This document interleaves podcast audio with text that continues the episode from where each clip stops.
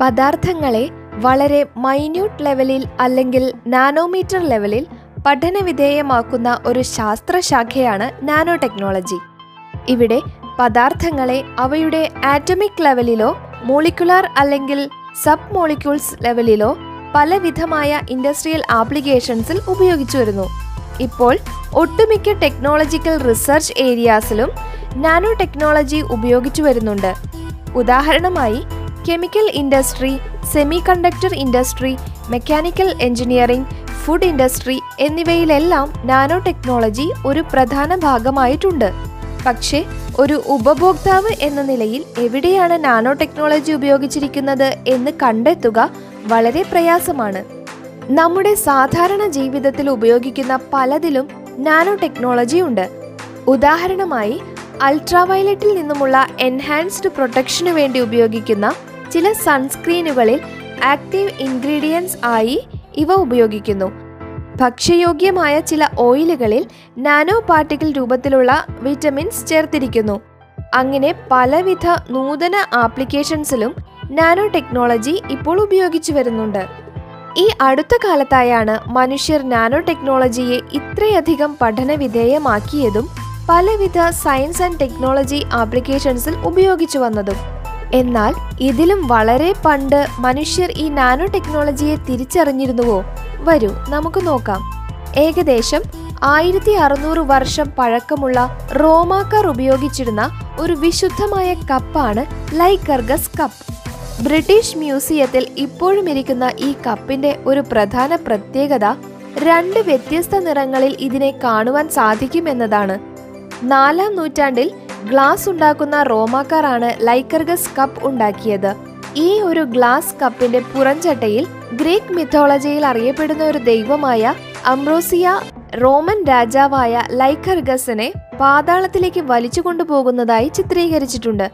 ആദ്യ നോട്ടത്തിൽ ഈ കപ്പിന്റെ നിറം പച്ച കളറായി തോന്നുമെങ്കിലും ഒരു പ്രകാശം ഈ കപ്പിന്റെ പിറകിൽ നിന്നും പതിക്കുകയാണെങ്കിൽ ഇതിന്റെ പച്ച കളർ പെട്ടെന്ന് തന്നെ രക്തത്തിന്റെ ചുവപ്പ് നിറത്തിലേക്ക് മാറുന്നതായും കാണാം. ഇതിന്റെ ഈ കളറുകളിലുള്ള മാറ്റം ശരിക്കും ശാസ്ത്രജ്ഞർക്കിടയിൽ ഒരു അമ്പരപ്പുണ്ടാക്കിയിരുന്നു. ആയിരത്തി തൊള്ളായിരത്തി തൊണ്ണൂറുകളിലാണ് ശാസ്ത്രജ്ഞർക്ക് മനസ്സിലായത്. ഗ്ലാസ് നിർമ്മാതാക്കളായിരുന്ന റോമാക്കാർ നാനോ മെറ്റീരിയൽസ് ഉപയോഗിച്ചാണ് ഈ ഒരു അസാധാരണമായ എഫക്റ്റ് ഈ കപ്പിൽ കൊണ്ടുവന്നത് എന്ന്. ഈ ഒരു എഫക്റ്റ് ഈ കപ്പിൽ കൊണ്ടുവരുവാൻ റോമിലെ ഗ്ലാസ് നിർമ്മാതാക്കൾ ഉപയോഗിച്ചത് ഗോൾഡിന്റെയും സിൽവറിന്റെയും നാനോ പാർട്ടിക്കിൾസ് ആയിരുന്നു. ഒരു പ്രത്യേക അനുപാതത്തിൽ അതായത് അറുപത്തിയാറ് പോയിന്റ് അഞ്ച് ശതമാനം സിൽവറും മുപ്പത്തി ഒന്ന് പോയിന്റ് രണ്ട് ശതമാനം ഗോൾഡിന്റെയും നാനോ പാർട്ടിക്കിൾസ് സംയോജിപ്പിച്ചാണ് ഇതിൽ ഈ എഫക്റ്റ് കൊണ്ടുവന്നിരിക്കുന്നത്.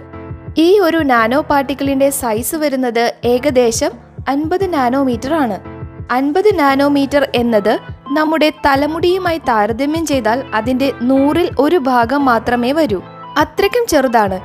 അതേപോലെ തന്നെ നാനോ പാർട്ടിക്കിൾസിന്റെ മറ്റൊരു പ്രത്യേകതയാണ് ഇവയുടെ ഷെയ്പ്പ് ഡോഡേക്കാഹിഡ്രൽ എന്നാണ് ഈ ഷെയ്പ്പിന്റെ പേര്. പ്രധാനമായും ഈ കപ്പിന്റെ കളർ ചേഞ്ചിനുള്ള പ്രധാന കാരണം ഈ നാനോ പാർട്ടിക്കിൾസിന്റെ സൈസും ഷേപ്പുമാണ്. അതേപോലെ ഈ കളർ ചേഞ്ച് അറിയപ്പെടുന്നത് ഡൈക്രോയിസം എന്നാണ്. ഇനി ഇതിനു പുറകിലുള്ള സയൻസ് എന്താണെന്ന് വെച്ചാൽ ഗോൾഡിന്റെയും സിൽവറിന്റെയും നാനോ പാർട്ടിക്കിൾസിലുള്ള ഇലക്ട്രോൺസ് ഡിഫറെന്റ് വേവ് ലെങ്ത് ഉള്ള വൈറ്റ് ലൈറ്റിന് വിധേയമാക്കിയാൽ ഈ ഇലക്ട്രോൺസ് വൈബ്രേറ്റ് ചെയ്യുവാൻ തുടങ്ങുന്നു. ഇത്തരത്തിൽ റെസൊനേറ്റ് ചെയ്യപ്പെടുന്ന ഇലക്ട്രോൺസ് ഒരേ കളറും വേവ് ലെങ്തുമുള്ള ലൈറ്റ് ഇതിൽ നിന്നും പുറപ്പെടുവിക്കുന്നതിന് കാരണമാകുന്നു. ഇവിടെ ഈ കപ്പ് നിർമ്മിച്ചിരിക്കുന്നത് സിൽവറിന്റെയും ഗോൾഡിന്റെയും നാനോ പാർട്ടിക്കിൾസ് കൊണ്ടായതിനാൽ ഇതിൽ നിന്നും പുറപ്പെടുവിക്കുന്ന കളറിന്റെ വേവ് ലെങ്ത് വരുന്നത് ഗ്രീനിന്റെയും റെഡിന്റെയും റേഞ്ചിലാണ് അതേപോലെ തന്നെ ഒരു പ്രകാശം ഈ കപ്പിൽ തട്ടി റിഫ്ലക്ട് ചെയ്യുമ്പോഴും ആ കപ്പിലൂടെ ട്രാൻസ്മിറ്റ് ചെയ്യുമ്പോഴും കപ്പിന്റെ കളർ ചേഞ്ച് ആവുന്നു. അതായത് റിഫ്ലക്ട് ചെയ്യുമ്പോൾ സിൽവറിന്റെ നാനോ പാർട്ടിക്കിൾസ് ഗ്രീൻ ആയും ഗോൾഡിന്റെ നാനോ പാർട്ടിക്കിൾസ് ബ്രൗൺ കളർ ആയിട്ടുമാണ് കാണപ്പെടുന്നത്. അതേപോലെ പ്രകാശം കപ്പിലൂടെ കടന്നു പോകുമ്പോൾ അല്ലെങ്കിൽ ട്രാൻസ്മിറ്റ് ചെയ്യുമ്പോൾ സിൽവർ നാനോ പാർട്ടിക്കിൾസ് മഞ്ഞ നിറത്തിലും ഗോൾഡ് നാനോ പാർട്ടിക്കിൾസ് വയലറ്റ് നിറത്തിലും കാണപ്പെടുന്നു. അതുകൊണ്ട് തന്നെ ഈ കപ്പിന്റെ ഗ്ലാസ്സിൽ അടങ്ങിയിരിക്കുന്ന ഗോൾഡും സിൽവറും നാനോ പാർട്ടിക്കിൾസ് മൂലം പ്രകാശം ഈ കപ്പിൽ തട്ടി റിഫ്ലക്ട് ചെയ്യുമ്പോൾ ഇത് ഗ്രീൻ കളറിലും പ്രകാശം ഈ കപ്പിലൂടെ കടന്നു പോകുമ്പോൾ ഈ കപ്പ് രക്തത്തിന്റെ ചുവപ്പ് നിറത്തിലും കാണുന്നതിന് ഇടയാക്കുന്നു. ഈ പ്രതിഭാസമാണ് ഡൈക്രോയിസം എന്നറിയപ്പെടുന്നത്. കുറച്ച് ആളുകൾ വിശ്വസിക്കുന്നത് ഇത് ചിലപ്പോൾ യാദൃശികമായി സംഭവിച്ചതാകാം എന്നതാണ്. പക്ഷേ എല്ലാവർക്കിടയിലും അംഗീകരിക്കപ്പെട്ടിരിക്കുന്നത് ഇവർ നല്ല ബോധ്യത്തോടു കൂടി തന്നെയാണ് ഇത് ഉണ്ടാക്കിയിരിക്കുന്നത് എന്നാണ്.